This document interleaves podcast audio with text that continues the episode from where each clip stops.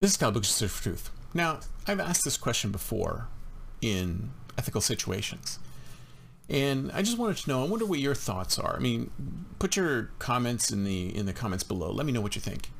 Is it, if you took a room, if you took a room and you put nine pacifists into this room and you locked the door and you kept them in there, and then you put one murderer into the room with these nine pacifists.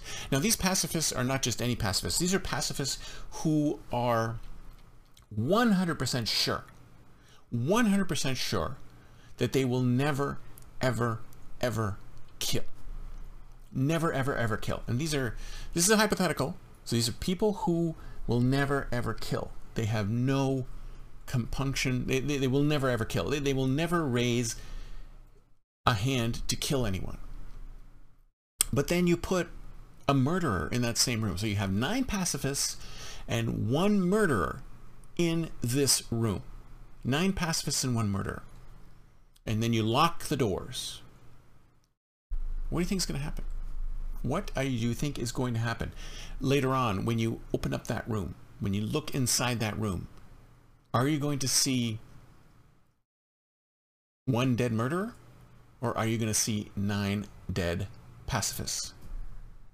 Because we live in situations like that. We live in situations like that where if we don't step up, I'm not talking about murdering. I'm not talking about murdering. I'm talking about stepping up your principles to be able to push back against something that you don't want to happen. Because a lot of us are pacifists. A lot of us are pacifists. We, we, want, we don't want violence. We don't want anything to happen. We don't want anything to occur. We want things to just move on. In fact, what I said before, I said this before in another show, is that we're all kind of libertarians. We're all kind of libertarians. We want, we want two things, right? We want to be able to live our life as we see fit, and we want to be able to earn enough money and keep enough of our money so that we can live our lives as we see fit. Right? We don't want to hurt anybody. We just want to live our lives. And I think ninety-nine point nine percent of you out there, you just want to be left alone to live your life and have enough money to be able to be left alone to live your life. That's all we want. That's all we want.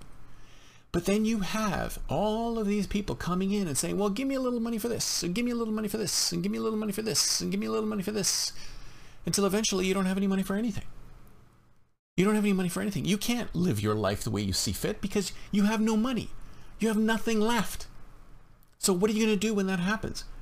Are you going to say, oh, well, oh, well, I guess I can't do what I wanted to do? You're going to get mad, aren't you?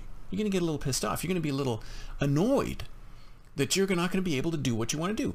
And that's what was this, I mean, isn't that what this country was founded on? This country, this country was founded on the pursuit of happiness.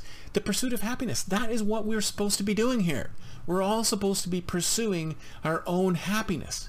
But if somebody comes in and continually reduces your freedoms, reduces your money, reduces your liberty, reduces your income, drives you out of work, you're going to say to yourself, well, hold on a second.